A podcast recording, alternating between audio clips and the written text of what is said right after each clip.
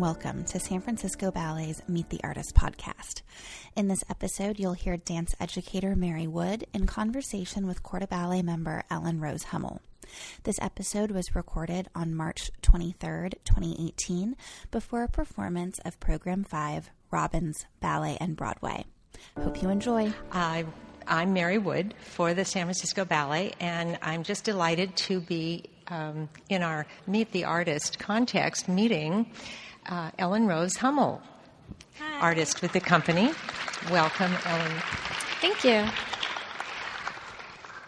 I've been admiring Ellen's work for years now, and it's a real treat that we get to have a conversation about her background and what she brings to the Robbins program, as well as the many roles that you've seen her in over the last five, six years. Okay, six- so six maybe years that's now. the place for us to start. Oh. Give us um, just a little bit of a sense of where you came from and how you got to San Francisco Ballet. Okay. Well, I am from South Carolina.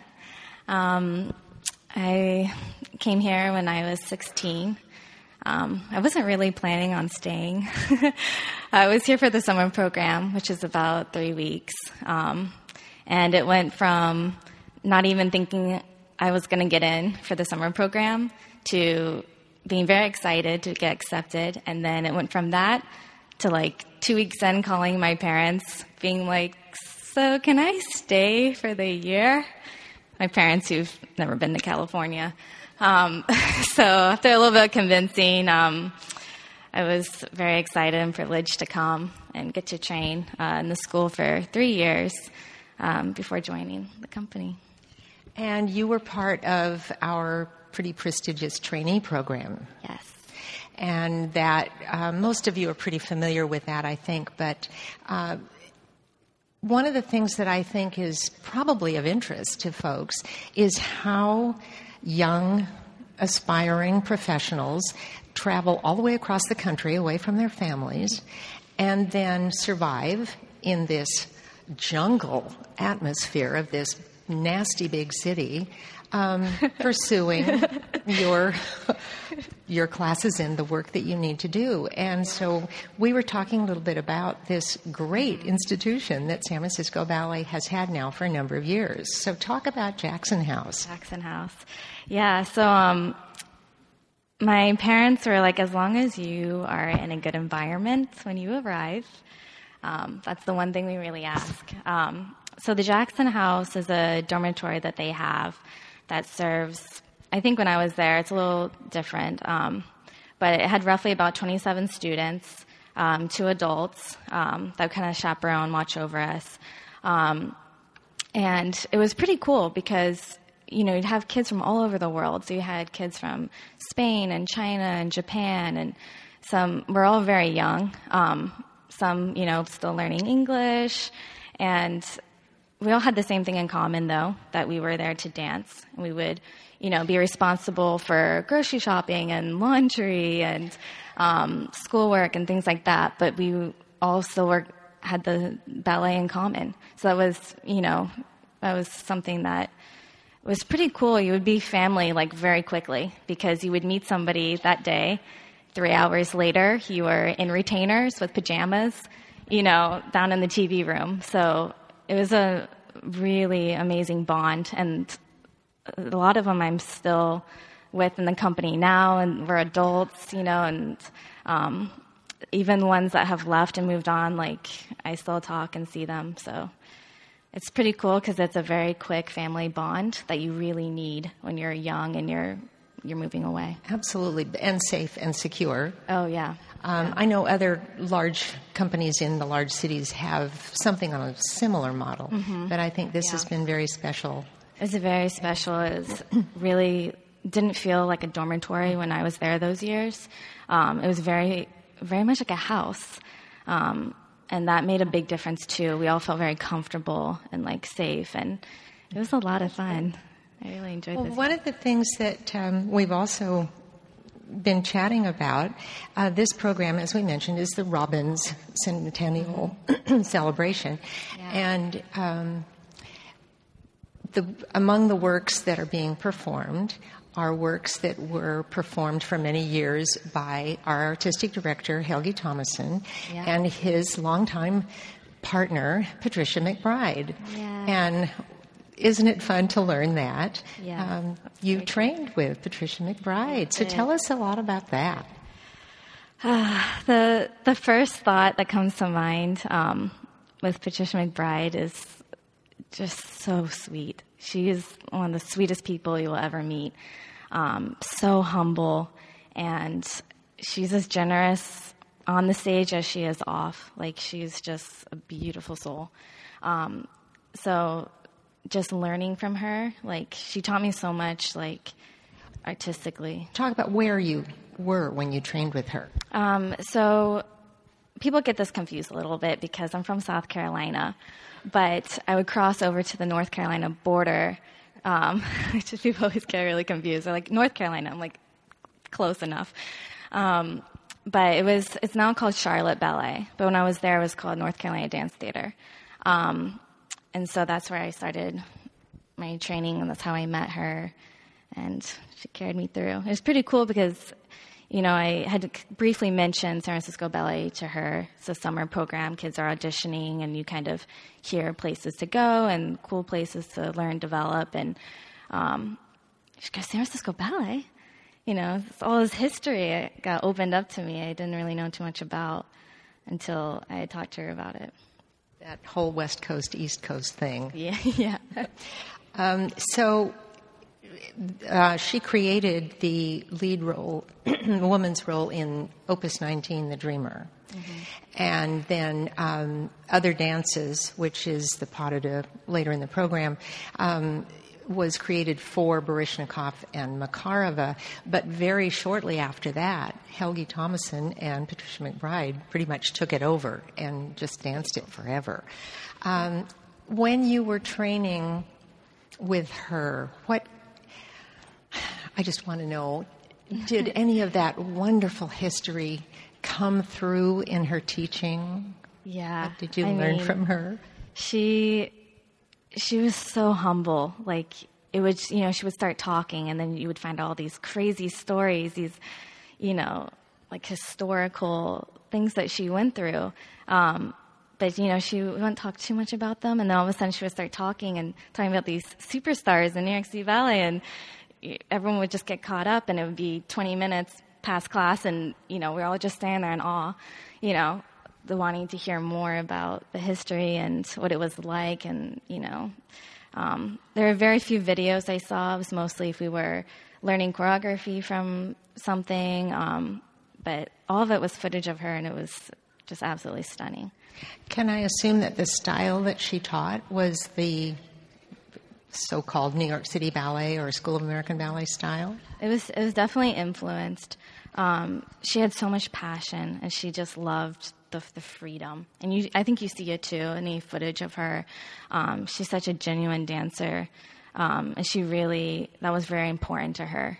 And you dance just to like let go and be free and be with the music and really connect.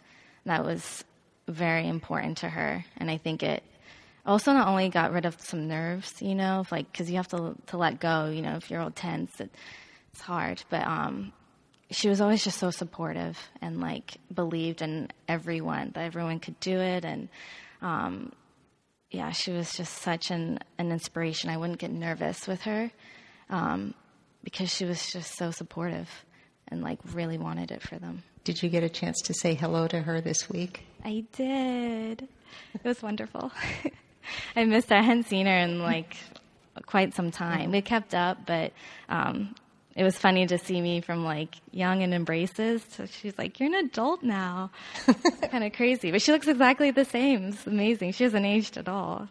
That happens. The um, role that you dance in the Robbins program, um, unfortunately, it wasn't one of Patty's roles, but um, one of the things that we've been able to enjoy in your last five, six years in the company is your interpretation of characters. So, I'm before we go down the list of them, do you enjoy that as Yeah. much as any other kind of dancing? I do. There's, I love character roles. Um, I don't know if I like it more or less than others. I mean, you look at some ballets that don't really have a particular story character to them, but it brings a whole nother different joy.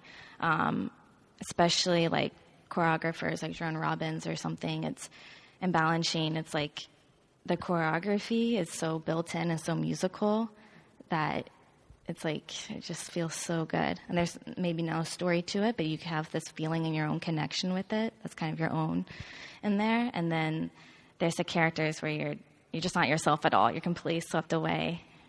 I think we enjoyed you last season as which is the name of the sister in Cinderella? Clementine. Clement, Clementine. Some of you may have enjoyed Ellen Rose as Clementine. Um, talk about being able to get out of your own personality. Yeah, once those glasses came on, Ellen Rose wasn't there anymore. and then uh, you have mentioned um, more than once that a very important influence on your career has been Val Caniparoli. Yeah. And we got to see you this season in a reprise of your role in his Ibsen's house. Yeah, that was. That so was talk about how cool was that? Uh, it was it was super neat because um, that was my first breakout role from the Corps de Ballet was Ibsen's house.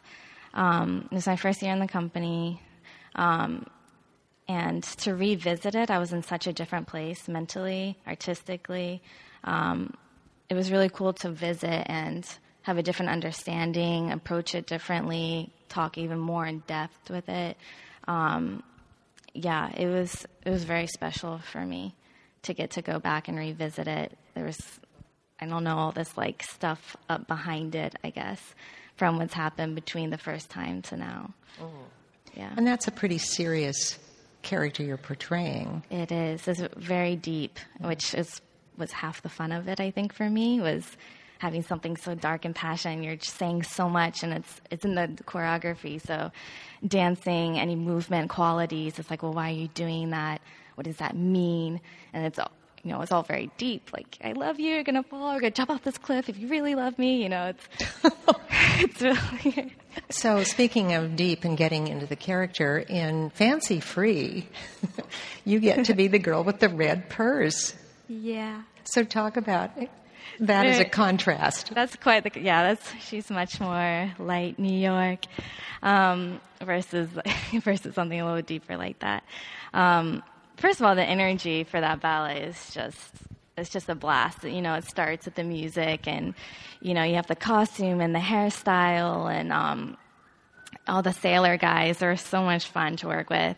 Um, it's just being in the room with them too and having the music and the choreography and JP who's at it, um, instantly you go in the room and you're already kind of in that bubbly mood. Um, and that role is just great too. That's a great role. Um, the um, sounds like everybody's having a good time. The uh, everyone talks about working on any Robbins ballet. And I think I wish we should also say that you are uh, in the cast of The Cage. Yeah. Which couldn't be more different. It's a whole nother character. But um, Jerome Robbins has created these roles, and um, Jean Pierre Frohlich, JP, mm-hmm. who stages them, has um, is entrusted with communicating the Robbins' intention. Mm-hmm. So, very particular. Say a little bit about being in the rehearsal with somebody channeling Jerome Robbins. Well, he's he's very particular, um, and he's he's just so gifted at the way he describes. Um, you know what the point is, what Jerome Robbins wanted. Um, even with fancy fancy free or like um, the cage, you know, we're all bugs, and you get into the studio and like, my job today is to be a bug. You know, like, it's pretty crazy. But, you know, he was very good at, like, describing, like, why you're doing something. And what are you doing? Well, you know, they've, you know, killed this intruder and you're, you know, this is, you're doing this step because this means this. Or, you know, even Fancy Free, he'd be like, why are you doing this step? Like, this is what you're saying, you know. So each movement, each quality um, had purpose and meaning behind it. So I feel like when you're in the cage and you're doing it, I mean, the hair and the makeup, everything, um, it's, you know, really puts in that character for you for what you're doing, but also the steps and the intentions behind it, um, the attack it has, all the steps and everything. You you really do feel like an animal, like a bug. Um, it's pretty cool though because you, it's very effective. The corps de ballet in it is it's just like wow, it's so, so effective. Um, and you see where little movements maybe at the time you're putting them together and you're like, I don't really know how this looks. And then if you can step back and see like another cast do it or see it from the stage, it's amazing what steps you put them all together and it's you really do feel like you're down in this cage this hole, looking at all these different bugs. It's it's pretty cool. And trust me, these are not cute Disney bugs. No, these are these are fierce, creepy, uh, crawly insects. Yes. yes. Um, I'm trying to keep my eye on the time. For those of you who came in late, I'm having this conversation with Ellen Rose Hummel, who um, an artist with the company for the last six years and is unfortunately not on stage tonight. I'm not. Darn. But she does perform in the cage and in Fancy Free which you will enjoy this evening. Um, before we end, I do want you to say a few words about this phenomenal enterprise that the company is undertaking this year, which is the Unbound Festival of New Works. Mm-hmm. And we've heard over the weeks now from a number of the different dancers involved, and it's been fascinating to get a slightly different take, but there's one common thread from every single one of them, and that is just the electricity of being part of such creativity. You can feel the buzz.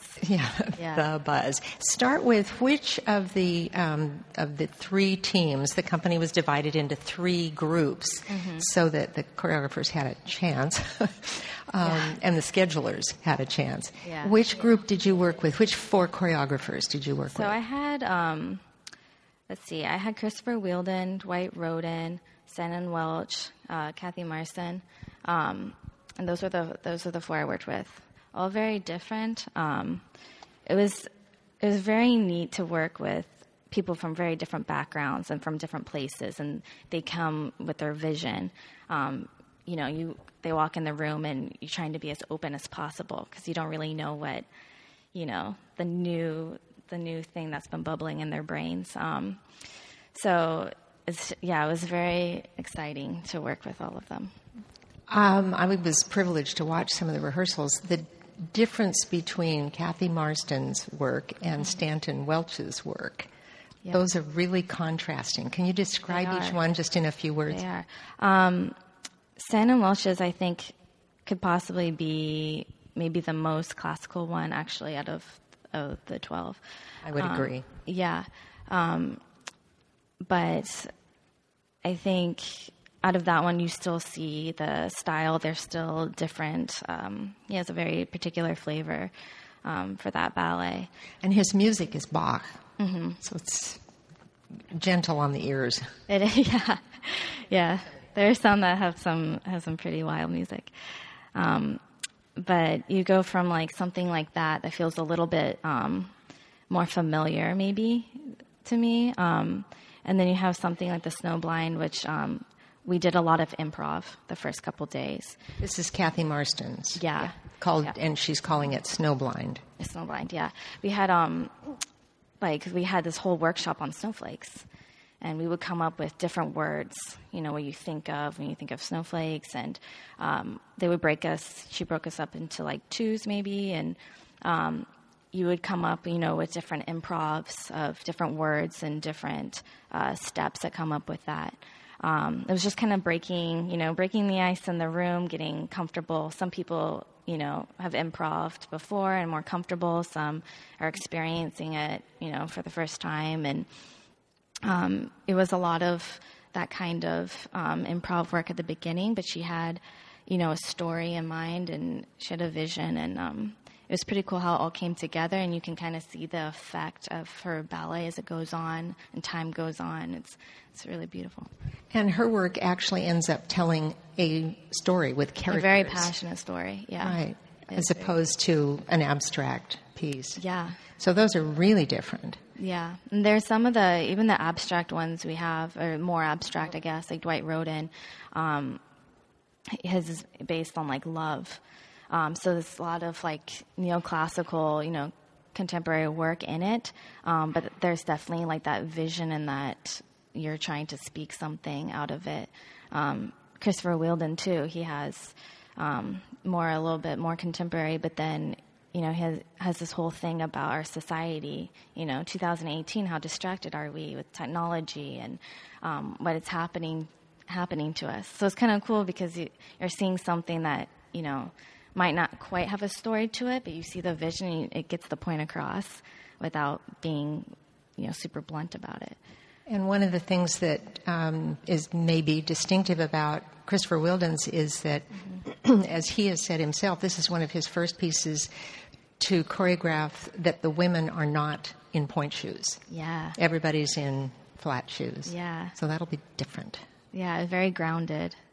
Yeah. We have four more minutes, and if you're willing to take some questions, let's yeah. see if anybody in the audience has questions for Ellen Rose professional dancer are the international competitions. It seems like there's so many now. There, there are many. Um, I've personally never done one, um, been too much into the competitions, but um, I do know a lot of you know opportunities come through that. I love exposure, um, but you know I think some people experience and go through that route, and some some people don't.